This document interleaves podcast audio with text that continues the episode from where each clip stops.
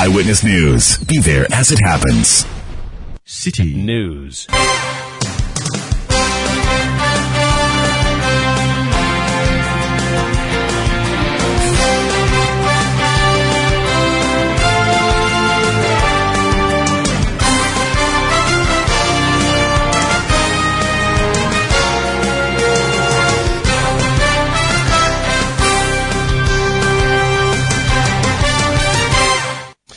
It's 1730 GMT. This is Eyewitness News on 97.3 CTFM. I am Umaru Sanda Amadu. Tonight, I'm here with Nashika Caesar. And coming up over the next 90 minutes.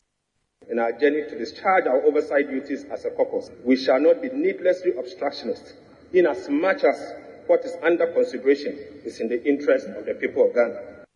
Dr. Cassiel Ato Forson takes over as leader of the minority side in parliament as Haruna Iddrisu vacates the front row on the first day of sitting since the NDC shake-up. Also coming up, talking about shake-ups, President Akufo-Addo makes his much anticipated changes to the government, but it was not as massive as expected. We'll tell you who is joining his government to replace the ministers who voluntarily resigned. And later on Eyewitness News is deadline day for the government's debt exchange program. But as Ken Ofori-Atta is begging for people to help fix the economy, we ask, was the government or has the government succeeded in securing what it wanted? Stay with 97.3 CTFM for more on this and many other stories on Eyewitness News. And in business, Government being urged to improve its expenditure and fiscal consolidation in order to meet its 80% target in the debt exchange program. That's in 50 minutes from the business desk of City FM and Cities TV. Nashika will be giving us details of those stories. We are live across Ghana on a number of affiliate stations. If you go to the Western region, we are on Beach 105.5 FM in Takoradi as well as Sky Power 93.5 FM also in Takoradi. Now, if you go to the Bono region, we are on Greener 95.9 FM in Sunyani. In the Ahafo region, we are on Hames Radio 106.5 FM in Goaso. In the Ashanti region, we are on Focus 94.3 FM in Kumasi, Orange 107.9 FM also in Kumasi. In the Volta region, Revival 99.3 FM in Tajavu, Cool 103.5 FM in Ho, in the northern region, we are on Radio Bimbila 91.9 FM. Upper East, we are on Tanga Radio 93.7 FM in Bolgatanga. In the Upper West region, we are on Tunsung 97.3 FM in Wa and Jirapa 96.1 FM also in Jirapa. We are also live across the world via Facebook Live and uh, you can watch us live on CTFM's Facebook handle and also drop your comments there. We are also on citynewsroom.com and uh, you can listen to us no matter where you are. We are live across the globe on citynewsroom.com. Let's know what you think of the stories we are bringing you on WhatsApp. It's 0549 986 996. 0549 996 996. Do drop your messages and the world will hear what do you think? Let's settle for details of our stories now. And Parliament has been on recess. and resumed today. Two weeks ago, the NDC announced that it had changed the leadership front or its leadership in the minority on the minority side. There was lots of brouhaha. Indeed, there was almost, if you can describe it as turmoil within the NDC.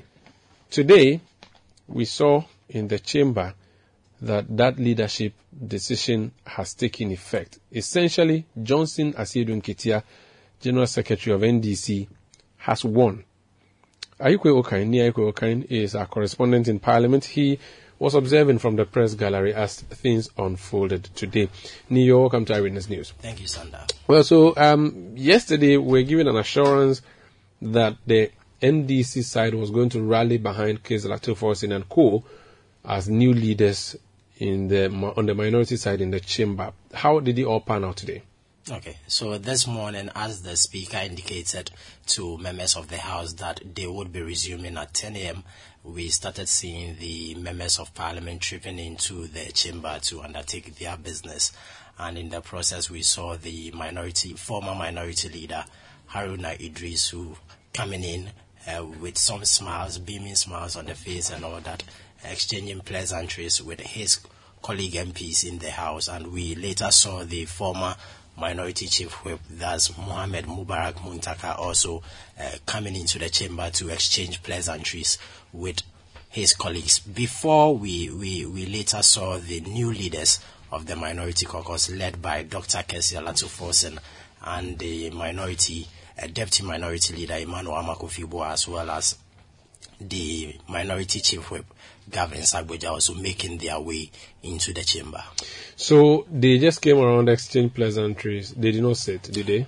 So former leader Haruna Iddrisu and Muntaka did not sit, but for former deputy minority leader uh, James Klutse he took a seat right behind the new leaders. Okay, so he remained through proceedings, but the two did not. The two so they left. They went out of the chamber. Yes. Are, are, you sure? Maybe they they are the far end, you know, under where the cameramen stand. Maybe you never see. Well, you know, usually as when good, MPs as, good as my eyes could see, mm. I, I, couldn't sight them. You couldn't. The so, so it means they were simply out of the, yes, the chamber. Yes. But if they were, they would have been where Avedzi is, maybe. Sure. Did it look like there was provision for them to sit where well, they, so when they seated, we, we couldn't see any space made available for them for them to that effect. But if they were supposed to be in the chamber, that's when we could have noticed where exactly their position were going to be. Were there any comments on the floor from any of the sides, either from the NDC side or the NPP side, about the new shake-up?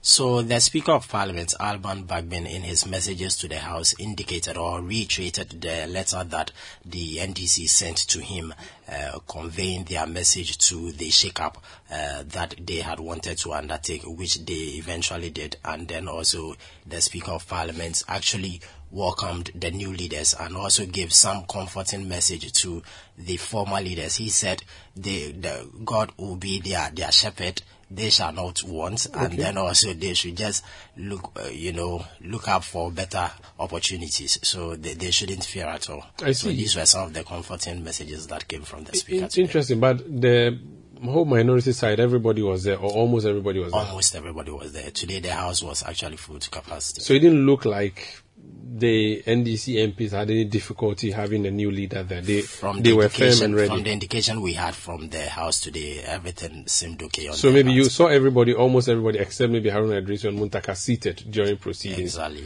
Okay. I see. Did they give like a welcome address at the Fosin?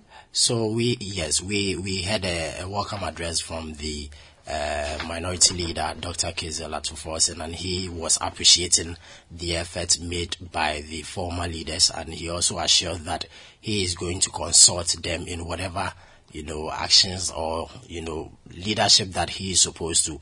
exhibit in the house and he also indicated that uh, he's going to have an unbiased and then a consultative leadership to that effect in the chamber i think we can listen to him sure to my colleagues on the, on the minority side, we pledge to offer a fair and unbiased, balanced, consultative, and principled leadership in our journey to broaden the frontiers of parliamentary oversight and to hold the Akufo-Addo and the Alhaji Bawumia government to account in a manner that helps deliver public goods.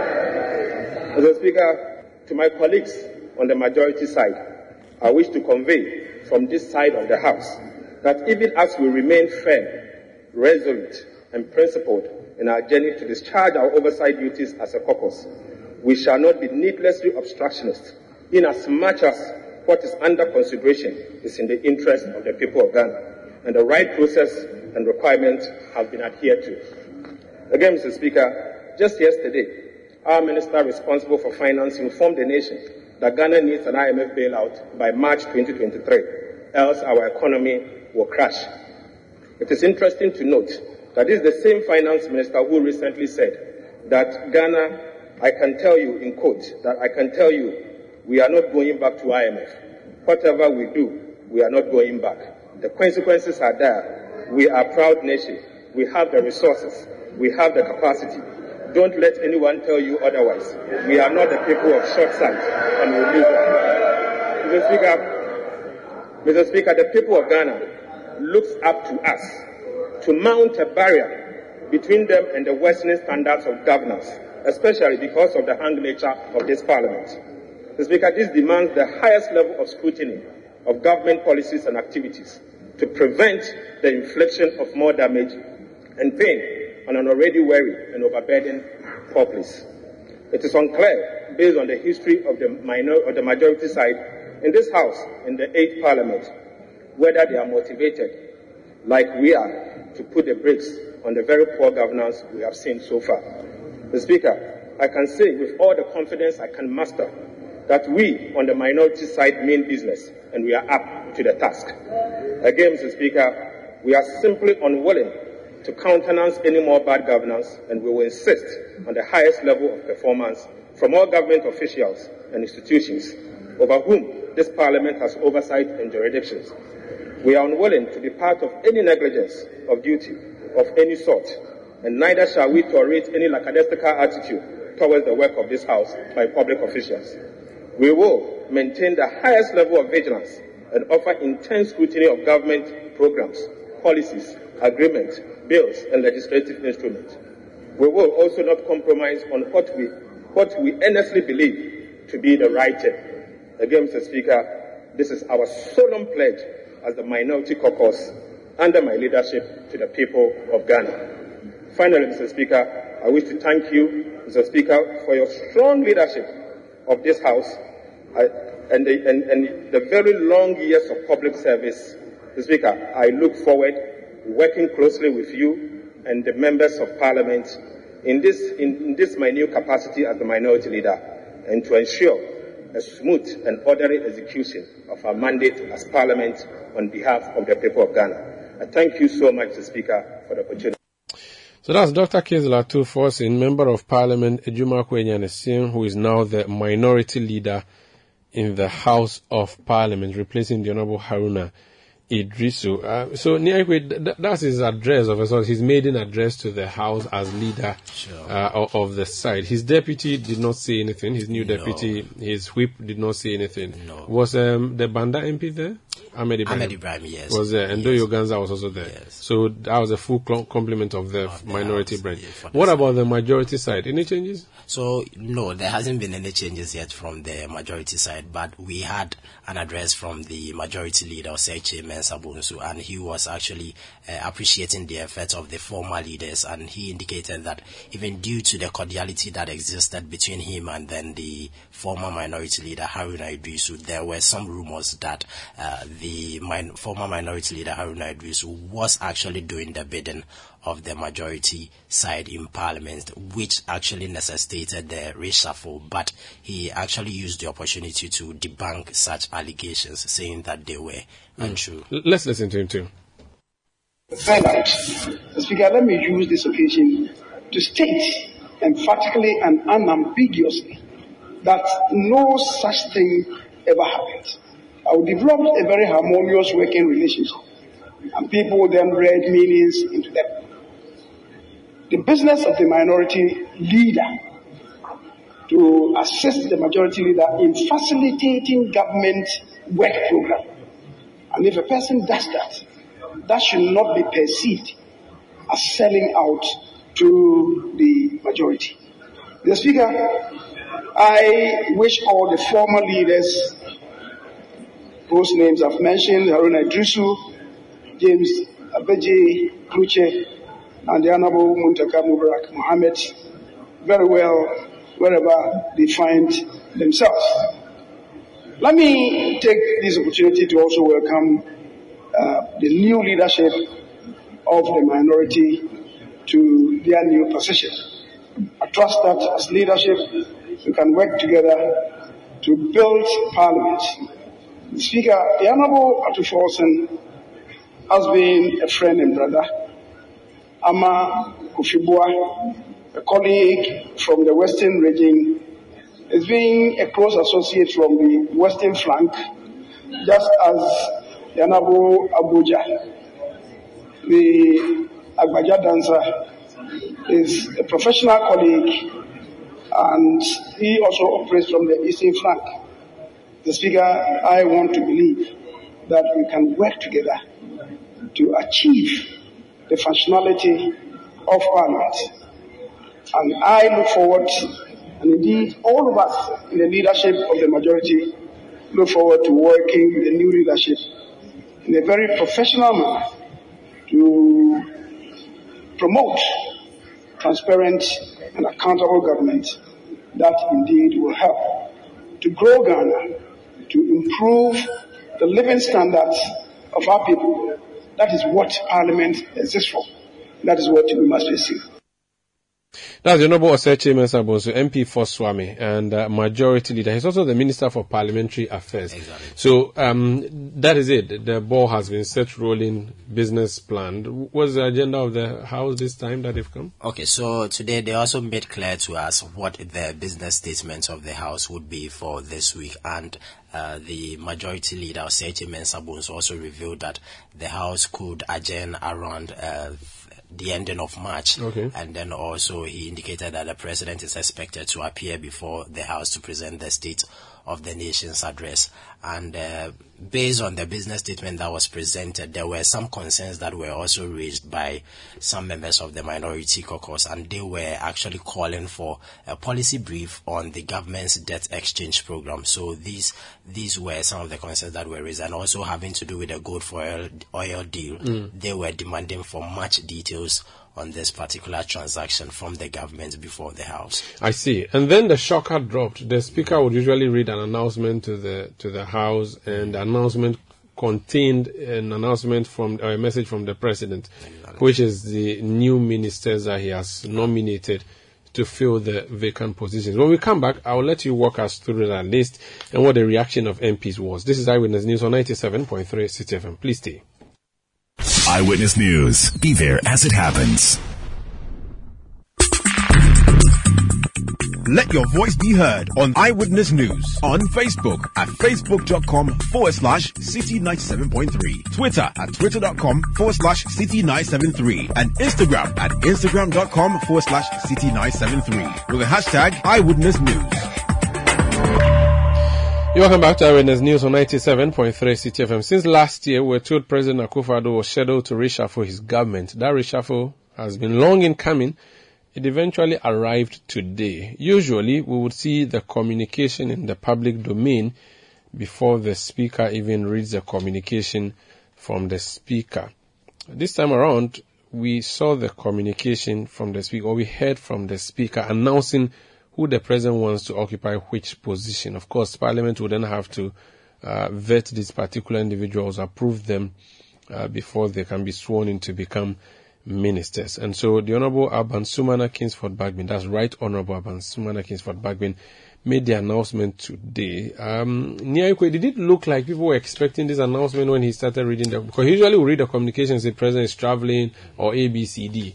Did you look like MPs were expecting this information? Uh, from their disposition, some of them were actually were expecting because some were already mentioning Dr. Stephen Amoah's name Okay. even when the speaker started speaking. So they had um, some of them probably had an idea of what exactly the speaker was. But the information had not gone to the press gallery as No, yet. So for the fir- you heard it for the first time from, From the the speaker. speaker, so, exactly, so walk us through who and who he, he listed as the president's choice. Okay, so he first indicated that K.T. Hammond, that's the MP for Adansi Asokwa, has been named to replace Alan Kyerematen as the Trade Minister, and then also So K.T. Hammond was once deputy minister for energy Ener- in the Energy. Kufuor administration. Exactly. Uh, he was recently co-chair of that committee, that censure committee that was set up uh, to to possibly uh, censure, uh, pass a vote of censure against the minister of Finance minister, yeah. So that's Honorable Governor Tahir Hammond. He's going to Ministry of Trade, Trade to replace Alan Kyerematen. Yeah. Alan has resigned to Sure. go and concentrate on his presidential campaign. Okay, next person. We also have Bryan Acheampong, who is the MP for Abetifi. So Bryan Acheampong was a minister for national security. He was at the Ministry of National, national Security, and he was also at the Ministry for the Interior, Yeah. MP for Abetifi. Sure. So he's named as what? He's named as the Minister for Food and Agriculture, replacing Dr. Owusu Afriyie Akoto. So Dr. Afriyie Akoto um, Also resigned. Also recently. resigned to run for, for, for the presidency. Okay, next person. Stephen Asamoah Boateng, also going to the Chieftaincy and Religious Affairs Ministry. Stephen Asamoah Boateng. Asabi, as Asabi, former Minister of Information in the Kufuor administration. Sami, you have to come and help me with his portfolio and other people. Uh, so Stephen Asamoah Boateng was um, Member of Parliament in the Central Region. What constituency was that? Um, Infansiman. Okay, and then he, he he was also Minister for Information. and became information and local government minister, Minister. at a point in time. I see, yes. So yes. when the Kufuor government was exiting, he was then information minister between 2007 and 2008 after Dan Botwe left to contest the NPP primaries in 2007. And recently, he was the boss He of SIGA. Director General of SIGA, That's the State Interest and Governance Governance um, Authority or Institution, one of them. Authority, the- which was set up to, to take care of the state All state enterprises. agencies, yes. I see. And then he left there because. He left to go and contest the national chairmanship of the NPP. Mm. Unfortunately, he couldn't make the mark. unfortunately for him, he, yes, he, he lost. He lost to Stephen uh, is the Five-time contender. incumbent chairman now. Okay. So um, more or less, he was unemployed in court. Mm-hmm. So the president found it relevant to appoint him to that ministry after the substantive minister resigned on health ground. Kojo Kum was then the minister and MP for Ahanta West. He resigned about a week ago. Mm-hmm. Um, he officially wrote to the president, and the president accepted his resignation. And so Asamoah Boateng is coming in to replace him after that particular resignation. we remember that minister, the minister for chieftaincy, during that crucial vote in parliament where an ambulance was parked at the front. Alleged ambulance. No, no, uh, the ambulance was not alleged, but whether The he the allegation one that he was in there, yeah, yes. we're told he was the one who was in that ambulance in case there's a need for a critical vote. He would be pulled onto the, the in, brought into the chamber on a stretcher to come and cast his ballot. So we remember him, and he hasn't been in the public uh, domain. He's for not a- been well. He's not been well. Hmm. Um, after he was sworn in in 2001, uh, he fell sick. 2021. 2021, sorry. He fell sick and he hasn't been well ever since. So he's been. But recently, um, the chiefs of the Western region, uh, about two weeks ago, were at the Jubilee House to, you know, see the president. And one of them made comment that now he's getting better and gradually he's getting onto his feet. So it did presuppose that he's, he's well and updoing, uh, now. So he's resigned. He's replaced. Asabi now goes there. Um, what else do you know about Asabi? Well, um, apart from him, a former MP, a former uh, minister, um, aside Siga and the rest, he is known to have a good voice. He was one time a, a chorister. Okay, that's a Yes, nice uh, one. Was Asabi the man who was um, the time the taxi drivers had issue with fuel price? Was it him under the Kufuor administration? I think when they were, cha- or it was not him. I, I, I don't remember. okay, that. that's fine. So I've, we've already mentioned um, uh, uh, Bryan Acheampong. Brian and then, So Bryan Acheampong is going to agriculture, and and anything on him?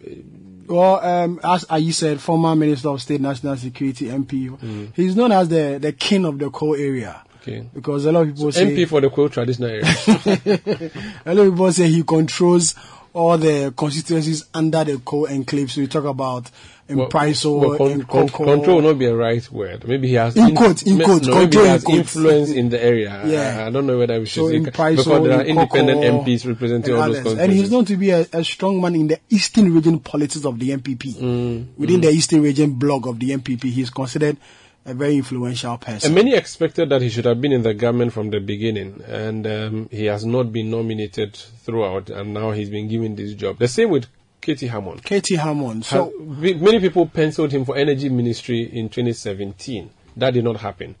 So he's been in the shadows all these years. I, I understand there were a lot of talking even before he accepted this particular role because the president needed a senior person to handle the trade ministry. Uh, in cabinet, aside the finance ministry, the most important is trade because that's where a lot of investments are made. You know, government has uh, made a lot of promises within the trade uh, sector. One D, one F. You know, the assembling of of uh, plants by huge Vehicles. vehicles. So the president needed uh, a senior most person to handle that particular ministry. And information I am gathering is that a lot of talking went into it To convince to him, come or- before finally Katie agreed to to head that particular ministry. Indeed, uh, let's also say that. So his his strength, what we know him for, is the energy, Energy side. sector, he has yes. been deputy energy minister under Kufuor. I think he worked under Albert Kan-Dapaah. Yes, yes, That's at the point in time, yes. He was deputy At minister point for the in time. interior. And when Kandapa. MP was in the post, he was a voice of the NPP when it comes to issues of energy. And people really Yes. expected that he becomes energy minister, and now he's going to a new portfolio.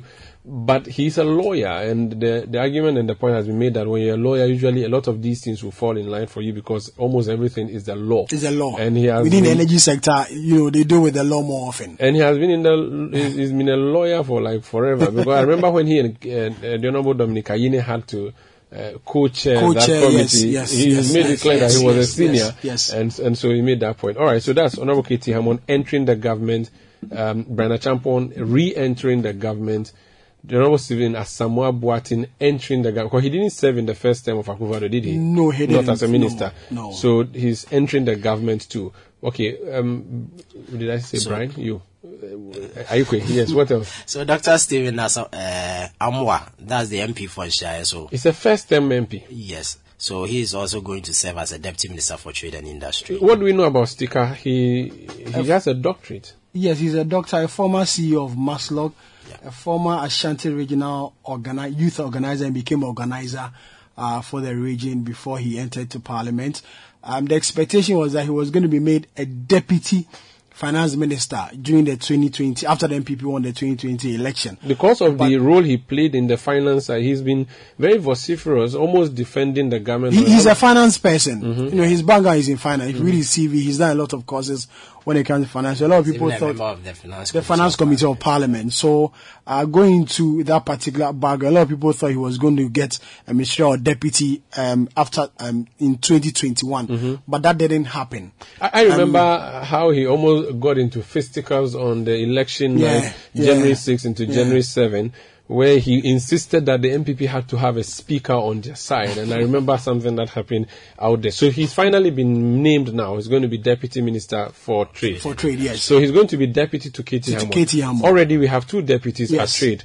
Uh, and Befi. so Ama Dokua MP for Akropong. Yes. The Honorable Yao Okyere Baafi Yeah, yeah. MP for Koforidua, New Yeah. New Job is is it north or south? One of them. That's yeah. New Juaben South, so Koforidua. Now, there was someone who was there as uh, deputy, Herbert Krapa. Herbert Krapa. He's not an MP. He's not an MP. There's an announcement on him. So he has also been moved to the energy ministry to replace uh, Mohammed Amin Adam, who was also a deputy at the energy ministry. Critical. Herbert Krapa was a close ally and very aide. close associate. He was a press secretary to then candidate Akufo-Addo between 2011 and 2014 Before Eugene Arhin. before Eugene Arhin came. So Herbert left for school. I went to study in London for a while, and then in 2017, when NPP won, I think he came back. He was then made a government spokesperson Mm-hmm. on legal and security. So he was one of five spokespersons at the time. At the, at the time, Uh, a spokesman for legal and security. He was within that range until after the 2020 election when he was appointed a deputy uh, trade trade minister. so he is removed from trade now to go to, energy. energy. Okay. Why is he being taken to energy? Because there's Whereas a vacancy Mohammed there. Amin Adam has also been moved to the finance ministry as the minister of Minister state. of State. So Mohammed Amin Adam MP Karaga. Yes. We remember him at ASEP. ASAP then. A So he and Peter Mewu and all of those people were running ASEP at the time. He time. was a former mayor of Tamale under Kufuor's regime. He's, he Yeah. tried to run for off parliament in Tamale Central. It didn't work. And, And then then he he, moved went on to Karaga. and he won. He won there. So he is being made what? Minister? of state at the finance ministry, So this is- replacing Charles Adu Boahen. So this is a Charles Adu Boahen position. Yes, it's been vacant yes. since Charles left the government. Now he goes there to go and replace him. Stephen Amoah becomes a deputy at trade. There's a vacancy at finance and then Herbert Krapa goes there. Goes in there. Okay, who else do we have? That's it. So we have O.B. Amoah, that's the MP for Akuapem South, also serving as the Minister of State at the same ministry that he is, that's local government and rural development. So he was deputy local government minister. He has been there. He's called senior senior prefect when Thank it comes you. to deputy ministers. But he's outgrown deputy minister. He was deputy Under- minister under under Kufuor, Kufuor. he was deputy minister for Mm-hmm. youth and sports. He served, I think, that portfolio for a long while Mm-hmm. until 2008. And then when the NPP came again in 2016, he was still made a deputy minister for local government, Mm-hmm. and he still remains a minister, a deputy minister for local government. So it's almost like he he's he's he has they outgrown. senior prefect of deputy minister. So he has outgrown deputy ministerial job. So they had to promote him. Now, minister of state means he's a par with the minister, except that he's not the minister for Yes. the portfolio. Yes. So he's minister of state at the ministry. Yeah. And that's a portfolio that is a bit confusing sometimes because essentially you have two senior ministers. Recall when the president made Matthew Opoku Prempeh Minister for Education and made Professor uh, Yankah, the Minister of State in charge of tertiary education. That was a bit complex for me. But. Sandra, you know now the ministry um, um, um, has added on responsibility. The president added decentralization. Which is the purpose of it. local government. Ah, anyway. so so is the is the Ministry of Local Government, Rural Development and Decentralization. So the minister, which is Dan Botwe, Mm-hmm. may assign deputies or a minister of state to different responsibilities. Mm-hmm. So you be in charge of local governance, you be in charge of decentralization, you be in charge of this. So I'm sure in that particular wisdom is when the president made this up. But the information I'm also getting Mm-hmm. from the Jubilee House is that the the minister himself, which is Dan Botwe, may be reassigned Okay. in some few weeks or months to come. So the information I'm picking is that this particular list is just a replacement. The real reshuffle should be uh, should be coming in the next uh, weeks or months. Charlie, Charlie, there is reshuffle. Quarter, Better, better. quarter, quarter, quarter, quarter by March. There, Massa, massa, massa. there We- should be last year, Tom, we've been hearing that reshuffle there is should- coming, There should be, there should So- be a, a reshuffle. So th- this is just a Re- replacement. reshuffle, no, nah, nah, nah, you're not going to get more, anything more. Okay, that's the last. So, that's all. so this is what I'm, I'm going to let us quickly look at. The government has not increased. The size of the government has not increased because let's count the number of people who left the government and the new news that came through. Who and who left? Charles Alan- Adu Boahen left. Charles. One. Alan Kyerematen, two. Dr. Afriyie Akoto, three. Left. And then the Minister for Chieftaincy, four. So four people have left the government as ministers. How many new faces joined today? Let's count the new faces that have come through. so Stephen Asamoah Boateng, One. K.T. um, Hammond. K.T. two. Hammond, Bryan Acheampong. Acheampong. Three. Sticker. Four. So four It's replacing four. number, yes. So no new addition. yes, and the rest have just been rotated. Good. But the difference is that the cost of the government is going to go high. Why? Because a deputy minister is now made a minister of state. So the salary will be more, the VA to be bigger, the bodyguards will be Already plenty. they drive a V8. Already they have their bodyguards. I'm just saying, but the, as a minister, there are some specs that you that come with you, and that that that that will not. If you're a deputy minister, you cannot have it. So maybe the the cost of the government has increased, not necessarily the size of the government. Is that a, is that a fair thing to say, Sami and, and Niaikwe? but then you you you I, I think it was one of the concerns raised by a member of parliament that I had an interview with, that's the Central Town MP. So he's saying that if a deputy minister has been eleva- elevated to the position of a minister of state, of course, you're going to have an increase in the salary and then some other benefits, which of course continuously would uh, lead Burden to the purse. the yeah, expenditure going up and over the period people have been calling for government to cut down on the size of government and you just go ahead to elevate people to that particular level it, it, it just add up to the expenses Sami? well, I agree with what are you saying. this is Eyewitness News on 97.3 Citi FM. Thank you so much. Sami Wiafi is our correspondent at the presidency. Uh, Nia Ikwe is our correspondent in the House of Parliament. And we're just discussing there the list um, that has been announced by the, by the Speaker of Parliament. And this announcement was made in the House. Um, let me get some more perspectives to this. Uh, Professor Okay, Professor uh, Ransford Gyampo is a is is a political scientist with the University of Ghana. Uh, let's do some analysis of this. Um, I don't know what I should call this reshuffle. Prof, you're welcome to Eyewitness News. Hey, I, I inadvertently Thank you very much. I use the word reshuffle and people want to kill me. They say I should not say reshuffle. Do you agree this is not a reshuffle? oh, but um, don't say people want to kill you. When you called me behind the scene, I told you that this is not reshuffle. Um, this is simply filling vacant spaces in government.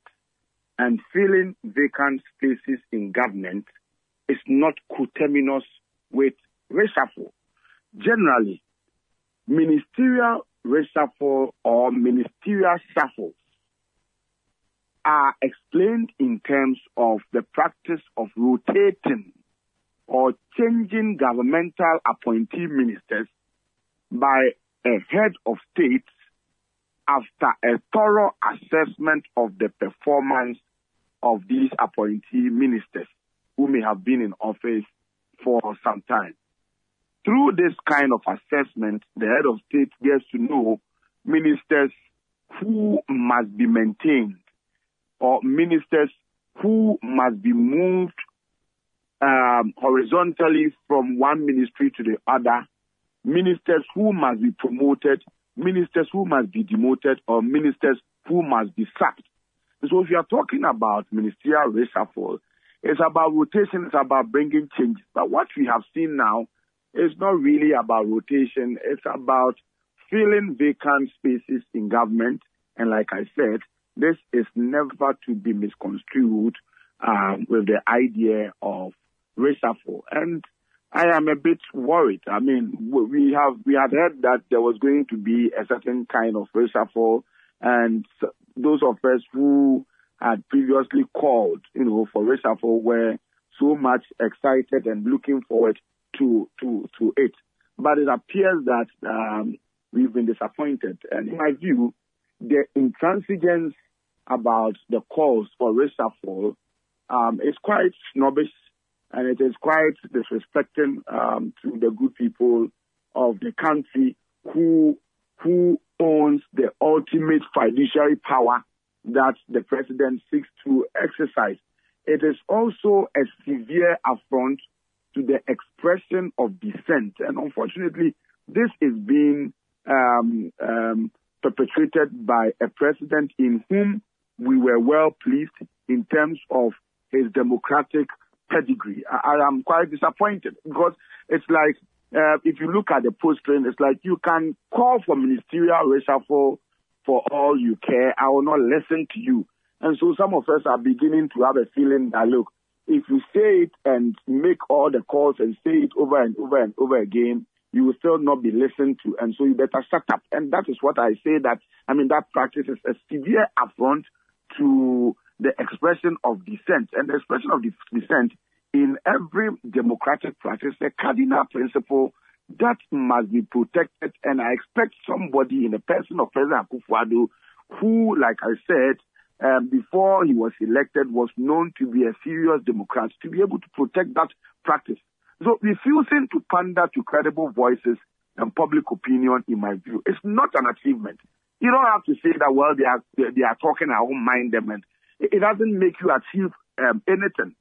But on the contrary, it is democratically crude, regressive, and backward to have a president who will say that, as for me, um, the people can make their calls, but I won't pander to public opinion. It doesn't make you responsive um, to the interest of the people. It doesn't make you accountable um, to the people. We, we, beyond elections, the citizenry must also be accounted of, the president must be accountable to the citizens.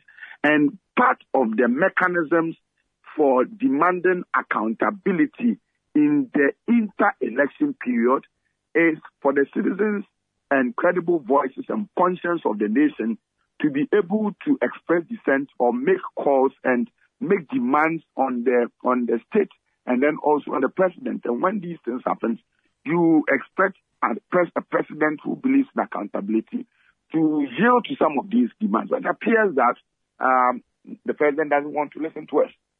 Now, the president's head is on the government. Whatever goes wrong goes to him, and whatever goes right is for him. He knows what he's doing. He said that to us from 2017 when he appointed a government with the size of over 100 ministers. Uh, he said that that's how many he needed to help him work, and he has been doing that. It's actually his prerogative now, and he's exercising that. We can only appeal, but our appeal, you don't know what the president knows. Uh, please listen. The president operates a certain model of representation we call the mandate model of representation. Now, if a leader operates the mandate model of representation, what it means is that the person may have um, sold a certain policy prescriptions or ideas to the people in the lead up to election.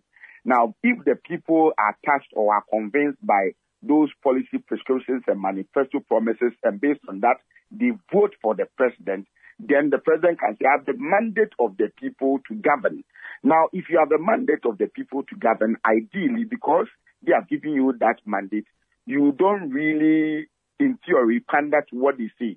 But the criticism or the challenge of the mandate model of representation is that to the extent that whatever you do directly affects the ordinary people to the extent that whatever your appointees and your ministers do affect we the ordinary people.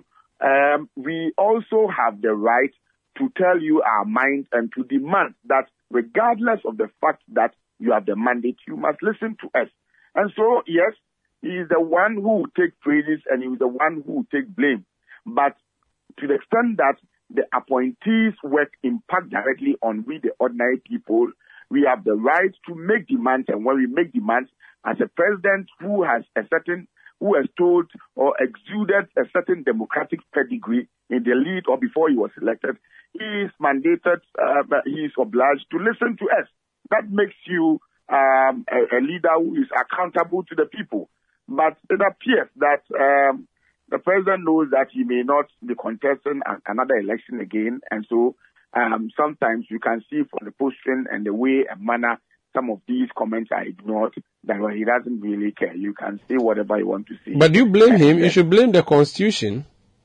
Well, the president owes it a duty to himself and to us to leave a certain positive legacy. And so even if the constitution says that you can't go again, you must leave a certain legacy for us so that posterity would refer to it. But we cannot have a legacy that is left behind of a president who would say that you can have all the expression of dissent, you can make all the calls, and that I will not listen. One part of the expectation was that the president was going to be downsizing his government. But clearly, he's not done so. And yet, they are going about asking the good people of Ghana um, to sacrifice because times are hard. I lead a labor union, and we have not heard that call for sacrifice. We have not heard it, and will never hear it. We'll only hear it when there is a palpable demonstration that those who are at the helm of affairs are sacrificing. And one of the means of determining that the president and his people want to sacrifice is for them to also downsize the government so that we know that they are sacrificing. We know that if they tell us that we should tighten our belts, we will not see them to have eaten and their stomachs would have blossomed and then they may have loosened theirs. You will lose your belt and tell us to tighten our belt. We will not understand. Thank you for speaking to us, Prof. It is my pleasure. That's Professor Ransford Gyampo. He is with the University of Ghana as a political scientist. This is Eyewitness News on 97.3 Citi FM broadcasting from Adabraka in Accra. When we come back, is a deadline for the DDE, the debt, Domestic Debt Exchange Program. So far, how far? Eyewitness News. Be there as it happens. You're welcome back. Let's now do some other stories. The pensioners bondholders who are demanding exemption from the government's debt exchange program since its inception once again picketed at the finance ministry today to drum home their demands. The retiree domestic investors held a similar protest yesterday to express dissatisfaction to the 15% coupon rate proposed by the government in the exchange program. The timeline for the registration of the program will not be extended after today. The convener for the pensioners bondholders, Dr. Edu Ananientri, spoke to City News. Uh, 20,000 per annum on my investment of 100,000 and now you say you pay me 15,000 per annum. What help have you given me? You have destroyed part of my life. It is not a, it is not maturity that we are concerned with. Our concern is the regular income source. People knew their money was going to be there for more than five years. They opted for more than five years because they know they can allow their money to be with government for five years. So that is not an issue. And the government was going to extend this to uh, 50 or 5. Mine is supposed to mature today, uh, this year. That is where I must get my money. And if now you are giving me four years or five years, what help have you given me? If I needed a four-year bill, I would have bought a four-year uh, uh note or bond. So that is not the issue. It's not an important issue to us. The critical thing is the coupon. The coupon that you have planned your life around. You know every year you are going to get 20,000. So this 20,000 every month, it means you have about thousand two hundred or whatever that we use for your your your, your medicine. Now your medicine is gone up. So even that amount that you are enjoying, the twenty percent, you you you you you hope it has gone up to twenty five to thirty, so that you can meet these expenses. Then somebody says, the twenty five I won't give you again. I'm now going to give you fifteen, which is fifteen thousand. That gives you about thousand small money every month. You can use it to buy your drugs. Most of us, the monies they we use to buy the drugs are coming solely from this investment that we have put in government bonds.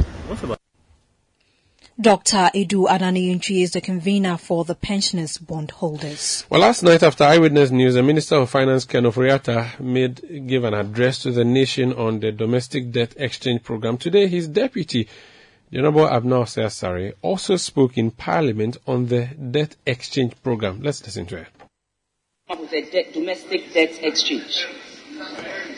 And Mr. Speaker, based on the budget that was approved, Cabinet, um, Parliament gave us permission to spend compensation to a certain tune. And it's the same with uh, our borrowings to a certain tune. And then capital expenditure as well as goods and services. And for my friend on the other side to say that we are now going to borrow, these are funds that were approved for us to utilize previously. And government is saying, I'm engaging with you to make sure that due to the conditions in which I find myself now, I will not be able to, I will not be able to discharge what initially I had agreed with you. And Mr. Speaker, let me put it on record that the pension funds are not part of this exercise that we are doing. Just to correct my friend on the other side, pension funds are not part of the exercise that we are engaging now. Mr. Speaker, they are not part of it. All these um, various bondholders, we have, be, we have been able to engage them. We did it with the banks, we did it with the insurance companies, and I know that last week when we met um, the business committee of the House, the leadership of the House, we mentioned that once Parliament comes through, we will come and brief the House on how far and the steps that we have taken to get to where we are. So, Mr. Speaker, Parliament was on recess. Parliament went on the 23rd. Parliament has just resumed. And we mentioned it last week when we met the House, uh, the leadership, that this is what we intend to do, to come and brief the House. So I think my brothers on the other side are jumping the gun. A little patience. And, and let's not muddy the waters out there, Mr. Speaker. Uh, Mr. Speaker, let's not muddy the waters out there. We have done the engagement. Yes, it is true that we haven't been able to engage Parliament, but Mr. Speaker, we sounded the call to Parliament. We haven't been able to engage Parliament. Mr. Speaker, we have engaged various bondholders. We have engaged various bondholders as a responsible government, and we will continue to do that. We are in this together, Mr. Speaker. This is the stage where we are, and we need everybody to come on board to make sure that we steer the affairs of this economy. We can do our politics later, but it's the nation that is mean, that needs our help at this moment. Now, the Honorable Abena Osei-Asare, MP for Atiwa East and Deputy Minister for Finance. Let's speak to Senyo Hosi. He leads the Individual Bondholders Forum, um, has been campaigning and meeting with the government on the DDE. Senyo, you're welcome to Eyewitness News. Yesterday, the Minister of Finance spoke and said, Buaminami Mbwao, to it, help me, let me help you. He's essentially asking us to help him fix the economy. You've just heard the Deputy Minister also saying that the politics aside, let's fix the economy, let's help each other. Um, what is the state of affairs as the deadline, today being the deadline? What do you know? What's been happening in the market? Okay. Uh, well, for starters, we have not been against the concept of the DDE. We have maintained we support the DDE, but we do not support the inclusion of individuals because it, it is inimical to the recovery of the economy.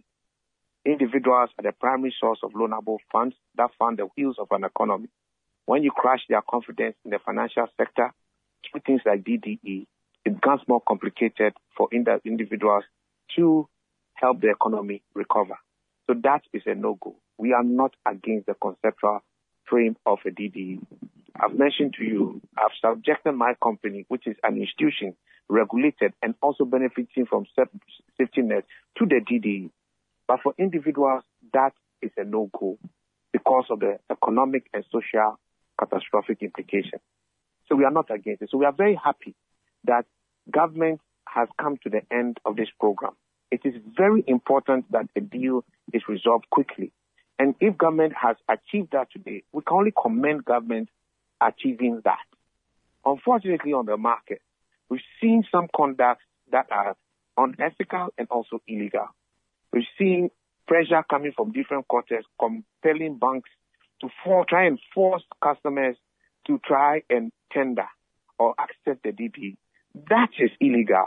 That is unethical. That is immoral. The risk of that is that tomorrow the same customer will come and tell you, I accepted it under duress. Who is really going to take responsibility for that? That in itself defies the contract. But I'll move, take a step back with the minister's submissions yesterday. All well and good. That's a big mistake. If God helps those who help themselves.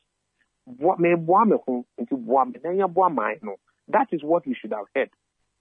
One government must take responsibility for the state of the economy. Government should have led the way by taking fiscal adjustments, cutting its expenditure. Today we have had the appointment of new ministers. We haven't seen a reduction in the size. If we're moving existing ministers around to fill the holes and reduce the total size of ministers, that would have been a positive sign. On that note, I commend my, my former deputy minister at Energy, um, uh, Amin Adam, on, on his appointment. He's so qualified and fit for that particular job. But that's somebody in the system. Why are we bringing more new people to rather replace, rather than reduce the size of government? Who really increases his expenditure when he's broke? Does that person look like somebody who needs help? If I owe you and I'm rather come to tell you that I'm going to release a new V8 and I'm now going to take a vacation with my children in Maldives, will I look like somebody who needs some support? Unfortunately, government signals have not been right. So I don't think that the minister should be talking about Buame. I mean, wow. I want to say, me Buame, it's about Buame. Na, no. And that, and that, and that is lacking. Anybody, that's, that unfortunately has been lacking. And that's what's one of the things that frustrated this entire process. But I think that we've reached uh, Ethiopia state of uh, state of affairs. But I'm sure over time wisdom will prevail. But this management of affairs, I don't think was optimal. But the DDE coming to a closure is necessary for the country, and we I commend the finance minister that at least he's reached a conclusion. He may not agree with the house, the how he did it or not, but he's actually reached, reached a conclusion.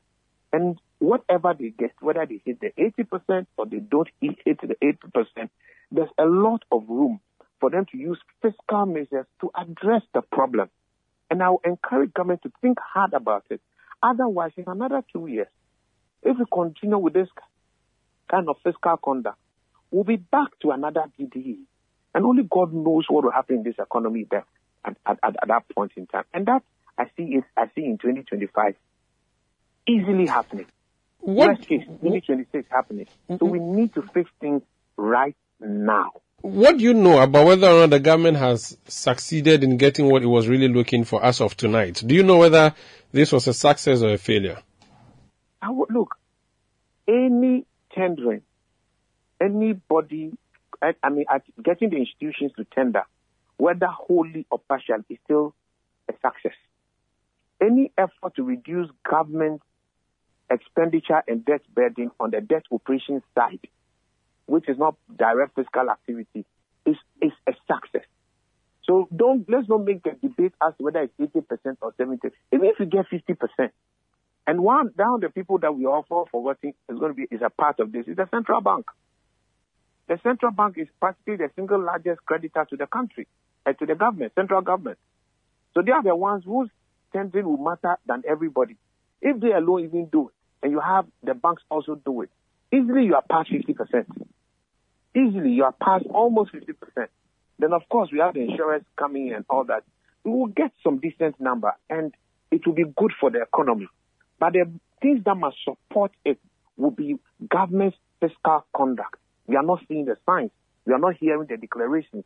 And for me, as an economic policy analyst, as a businessman, I am very, very, very concerned and worried.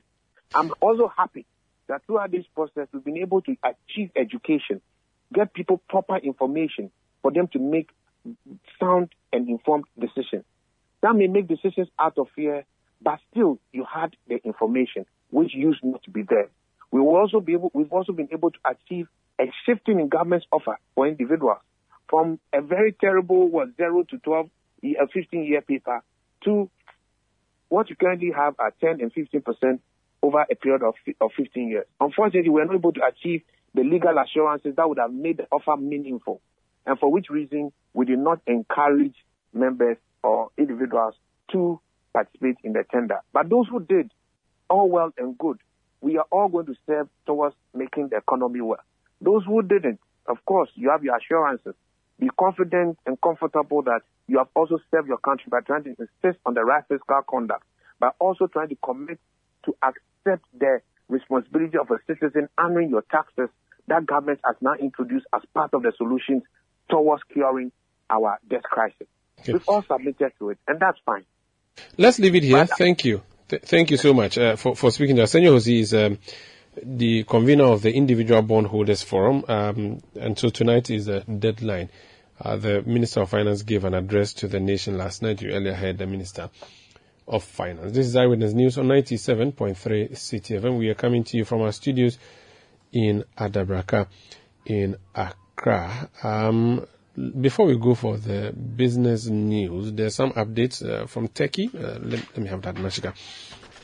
And he says that the Ghana's ambassador to Turkey, Francisca Ashietey Odunton, has confirmed to Citi News that all Ghanaian students who are in areas affected by the earthquake are safe and are being catered for. More than 4,000 people have died, and rescuers are, uh, rescuers are racing against time to pull survivors out of the rubble after a devastating earthquake ripped through Turkey and Syria, leaving destruction and debris on each side of the border. Ghanaian footballer Christian Atsu was trapped under the rubble, but after several hours he was rescued.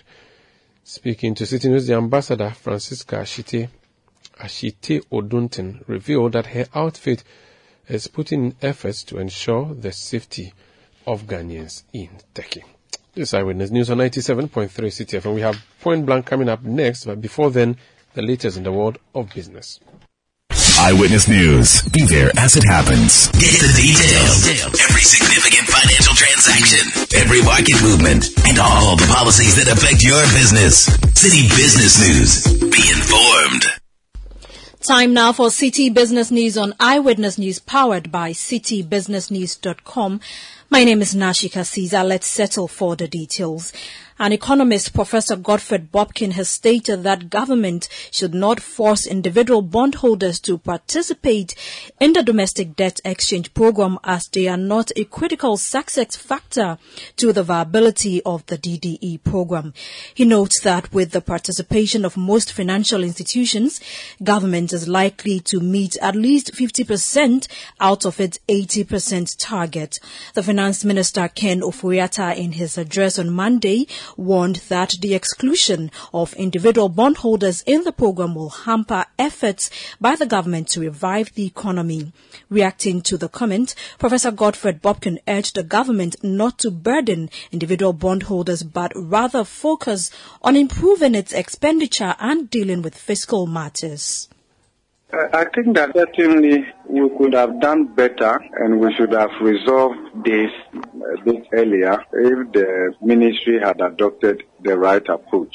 The approach is as important as the outcome. Okay, so I think, and uh, if you see, we can also see that the ministry has made a lot of progress from the original debt testing that was announced on the 5th of on the 5th of December. So now you can see that there's been a lot of progress, and and and from the initial outright rejection, uh, the amended, which was also rejected, even including the Association of Banks. But now you've seen that the financial institutions are largely on board. Okay, so if you look at Bank of Ghana and then banks alone, they own more than 50% and then we have insurers, the insurance association, we have securities association, all of them on board. I think that with that, and together with uh, some level of expenditure-based fiscal consolidation, I think we should be able to make good progress without burdening individual bondholders unnecessarily. So any delay in assessing the IMF program and for that matter in restoring macroeconomic stability cannot and should not be blamed on the refusal of individual bondholders to surrender their bond. No, not at all. That will not be a reflection of the narrative. That was economist Godfred Bokpin. Meanwhile, the Pensioner Bondholders Forum has indicated that claims by the Finance Minister Ken Ofori-Atta that the economy would collapse if the individual bondholders refuse to sign on to the domestic debt exchange program is untrue. Ms. Ofori-Atta in a press briefing yesterday appealed to the various stakeholders involved in the DDEP, including pensioners, to be part of the haircut. The restructuring program is part of efforts by government to access a $3 billion loan from the IMF to return the country back to fiscal stability. Today is the deadline for the program. However, despite government's best efforts, the pensioners have rejected calls for their inclusion in the program. Dr. Adu Anane Antwi is the convener of the Pensioner Bondholders Forum. If this nation will collapse because pensioners did not tender in their bonds, then I will not uh, see any reason why uh, pension funds were exempted. You can't ask the, the young ones who are still working not to help this nation but you want the elderly who have gone on pension and are resting there somewhere and just waiting for small, small money to buy their medicine. You want them rather to come and help. If we are supposed to help to save this nation, why did you ask the young ones not to help? But you agree that the young ones should not help, but the old men should come and help. Minti Bida, Russia is at war, and Russia will say, young men, wait, old men, go and fight.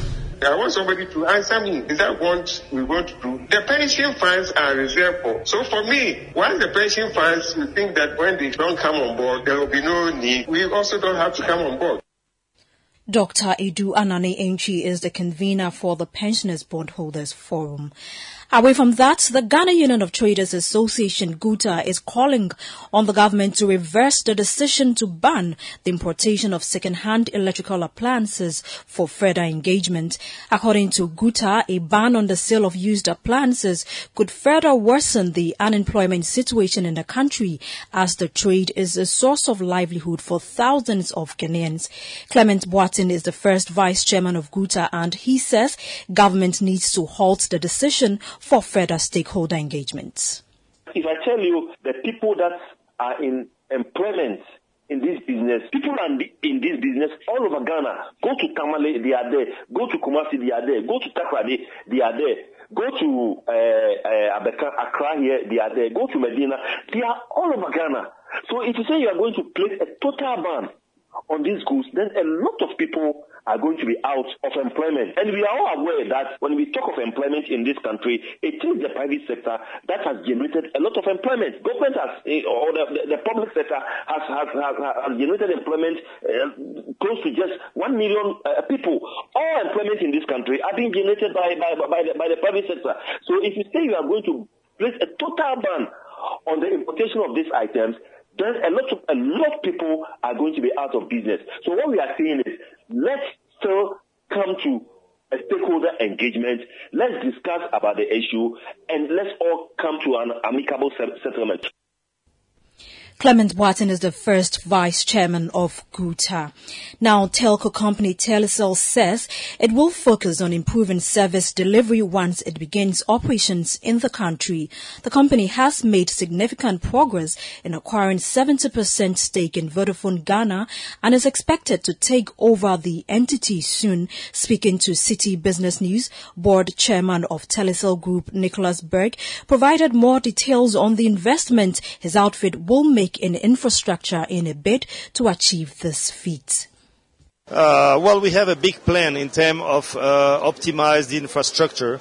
Uh, we plan to um, to uh, add 2,000 more towers, so to to um, to uh, increase the coverage and the quality, and that's going to be on 4G mainly. Um, we, we plan to launch different services. Uh, but we want to keep a bit the surprise. But uh, the idea is uh, to optimize the quality and the service. That was the board chairman of Telecel Group, Nicholas Berg. And that's all for Citi Business News on Eyewitness News, powered by citibusinessnews.com. My name is Nashika Caesar. Up next is Point Blank. Let your voice be heard on Eyewitness News on Facebook at facebook.com forward slash city 97.3, Twitter at twitter.com forward slash city 973, and Instagram at instagram.com forward slash city 973 with the hashtag Eyewitness News. Eyewitness News. Be there as it happens.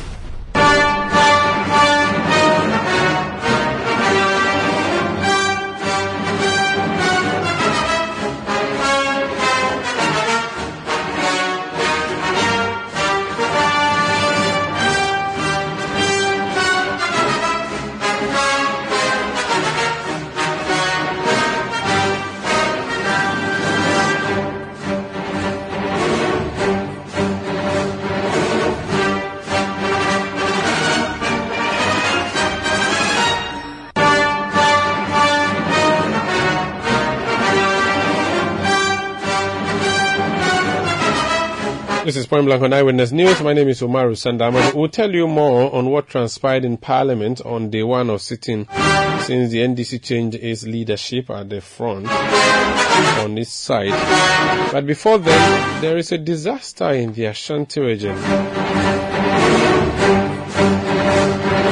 The roof of a school's dining hall collapsed. That's the Ejuraman Anglican Senior High School in the Ashanti region.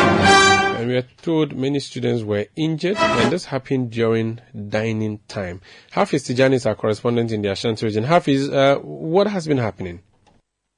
Well, so on Monday, uh, in the evening of Monday, students of the Ejuraman Anglican Senior High School went to uh, have their uh, dining at a dining hall. So this structure has served the students for the past 20 years and uh, it's a pavilion, if I should call it, because it is just um, a half uh, block structure with uh, the roofing uh, erected with wood and that has served the students, past students of the school and current students of the school for the past 20 years, I'm told.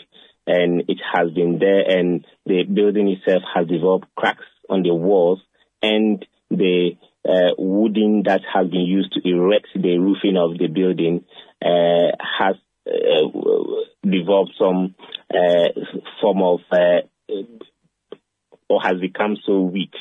So uh, when the storm came yesterday, it ripped off the building and then brought it down while the students were there. So about 400 students were told were at the facility or in the structure when the roof came down and some of them managed to escape. But for some 50 of them who were not lucky, they were uh, trapped and they were hit by the roof of the structure and they were rushed to the Ejura government hospital. I see. Now, out of the ones who were rushed there, how many have been discharged? How many are still on admission? And how critical were the injuries? So yesterday, when the incident happened, 47 of them were taken to the hospital. This morning, three others were taken to the hospital, making a total of 50 students who sustained injuries. So we're told that one person had a fracture, so that person will be referred to uh, a specialist hospital at Jamase, and the five others whose condition was very critical, uh, they have been managed by the doctors there, and 28 of them so far have been discharged from the hospital and the remaining are still being monitored. As at this afternoon, the medical superintendent of the Ejura Government Hospital said that they had taken some x-ray So they are monitoring to get the results. So they uh, would see how their condition will be, whether or not they will discharge them. Thank you so much for speaking to us. Hafiz Tijani is our correspondent in the Ashanti region. Let's go to Parliament now. The House resumed today. The Speaker of Parliament gave an address. In that address, he made announcements from the presidency and also um, the NDC's own announcement that was sent to him about the new leadership and other issues. Let's listen. Of the leadership, led by Honorable Haruna Iddrisu, must be applauded too. Their record of performance is visible for all to see. And I hope the new leadership will continue to draw from their fountain of wisdom, trove of wealth, and experience. I know what it entails as a veteran of this journey and experience to lead a populous minority caucus in parliament. All I can say to the former leaders is, the Lord is your shepherd. You shall not want. When one door cl- closes, many doors open. And I tell you for sure that many of the open doors are better and higher than the closed door. Look at the open doors and not the closed one. With this, I welcome all of you once more. And I wish you all a very happy and prosperous new year. Just a word on the sitting at a glance. During this meeting, the House has 61 bills to consider. 61. 49 instruments represented. 230 papers are also ready to be presented to the House. And you have already filed 827 questions. Some are very urgent and some are normal questions. Additionally, there will be 34 private members' motions and three petitions. These are already before the House. And so clearly, this will be a very busy meeting. All I can say is to plead with members, having come from such a strenuous recess, to focus on plenary sessions for us to be able to transact this business. We definitely have a lot on our plate for this sitting. There are urgent issues that require resolution, most of which are as a result of the state of our economy and the social issues arising therefrom. The electorates are looking up to us to help find solutions to these essential issues. If there is a time that we as members of parliament ought to set aside our partisan clocks and think Ghana, it is now. I am confident that with the Almighty God on our side, we will together ride the current storm. And let me at this juncture, on behalf of the Parliament of Ghana, add my prayers to the many supplications being made on behalf of our former Black Stars player, Christian Atsu, who we are told has been pulled from the rubble of the earthquake that ravaged parts of Turkey and Syria yesterday. We wish him a speedy recovery. And with this, honorable members, I thank you for your attention.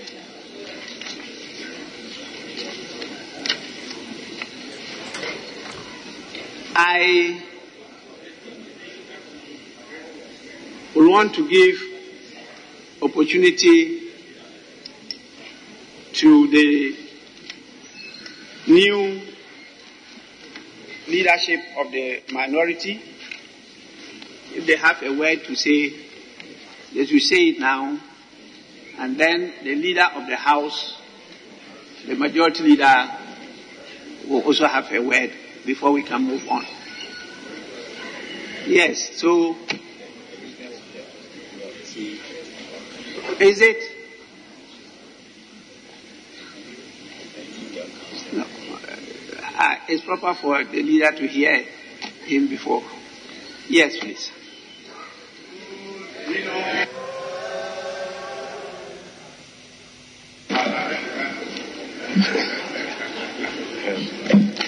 Thank you, Mr. Speaker.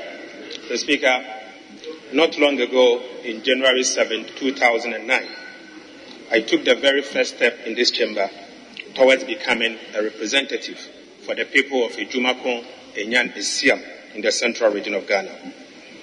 Mr. Speaker, 14 years on, as a young, fresh legislature, I have the unique honor of being entrusted with the leadership of the Minority Caucus the 8th Parliament of the Fourth Republic. With this, Mr. Speaker, and with all humility, I recognize this as the greatest honor done me and my new leadership colleague, made up of Honorable Armah-Kofi Buah, Honorable Kwame Agbodza, Honorable Ahmed Ibrahim, and Honorable Comfort Doyo. Mr. Speaker, we wish to convey our profound gratitude to our party, the great NDC in particular, and our colleagues on the minority side for this opportunity to serve at an even higher level and to help shape the trajectory of Parliament. Again, Mr. Speaker, I would like to express on behalf of my colleagues our profound appreciation and thanks to the immediate past minority leader and my senior brother, the Honorable Haruna Iddrisu, for his many years, for his many years of distinguished public service and his sterling leadership of the Minority Caucus since 2017. Mr. Speaker, his is an honorable political and legislative career which has become a reference point for many who aspire to participate in Ghanaian politics and particularly in public service. Again, Mr. Speaker, I would like to endeavor to continue on the admirable path he has charted in the helm of the Minority Caucus and to live up to the very lofty standards that he has laid down in its leadership. I know for sure, Mr. Speaker, that I can count on his wise counsel and tap in his vast knowledge and experience in parliamentary practices and leadership going forward. Similarly, Mr. Speaker, our deep appreciation goes to the immediate past deputy minority leader and the chief whip, Honorable Muntaka and Honorable James Klutse Avedzi, respectively. Mr. Speaker, both gentlemen have been the very backbone in which the minority caucus has leaned all these years. Their masterful perspective on the affairs of this House have enhanced the work of the caucus and in Parliament as a whole. We in the minority are privileged to have them as part of our caucus. To my colleagues on the, on the minority side, we pledge to offer a fair and unbiased, balanced, consultative, and principled leadership in our journey to broaden the frontiers of parliamentary oversight and to hold the Akufo-Addo and the Alhaji Bawumia government to account in a manner that helps deliver public goods. Mr. Speaker, to my colleagues on the majority side, I wish to convey from this side of the House that even as we remain firm, resolute, and principled in our journey to discharge our oversight duties as a caucus, we shall not be needlessly obstructionist in as much as what is under consideration is in the interest of the people of Ghana and the right process and requirements have been adhered to. Again, Mr. Speaker, just yesterday, our minister responsible for finance informed the nation that Ghana needs an IMF bailout by March 2023, else our economy will crash. It is interesting to note that this is the same finance minister who recently said that Ghana, I can tell you in quote, that I can tell you we are not going back to IMF. Whatever we do, we are not going back. The consequences are there. We are a proud nation. We have the resources. We have the capacity. Don't let anyone tell you otherwise. We are not the people of short sight, and we will that. Mr. Speaker, Mr. Speaker, the people of Ghana looks up to us to mount a barrier between them and the Western standards of governance, especially because of the hung nature of this Parliament. Mr. Speaker, this demands the highest level of scrutiny of government policies and activities to prevent the infliction of more damage and pain on an already weary and overburdened populace. It is unclear, based on the history of the, minor, of the majority side in this House, in the eighth Parliament, whether they are motivated, like we are, to put the brakes on the very poor governance we have seen so far.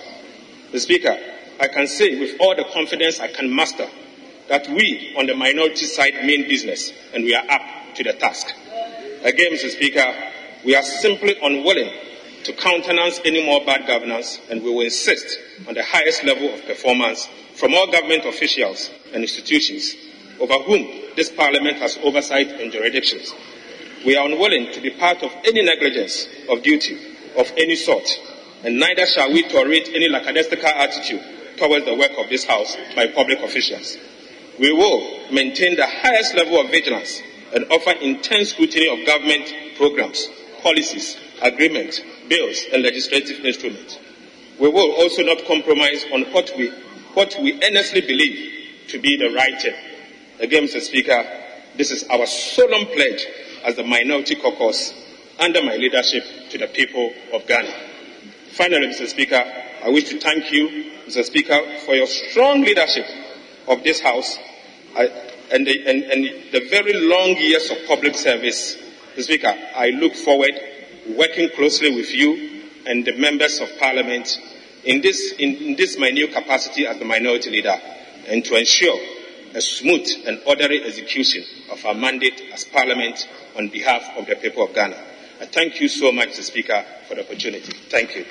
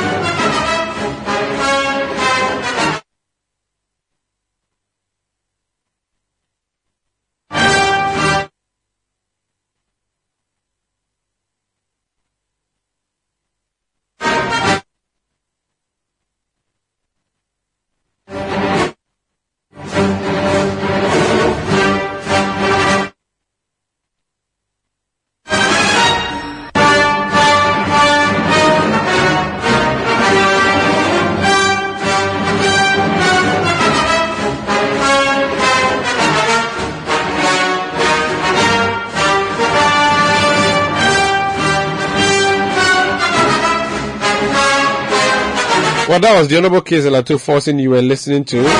He is the new leader of the minority side in Parliament. And that will be it for Eyewitness News for tonight. My name is Umaru Sandama. production by Bevlin London. And the technical support from Daniel Squashi. Edwin Kwakofi was supporting us from the new media side of things. Thank you for listening. Up next is City Trends with Philip Kofi Ashong. Have a good night.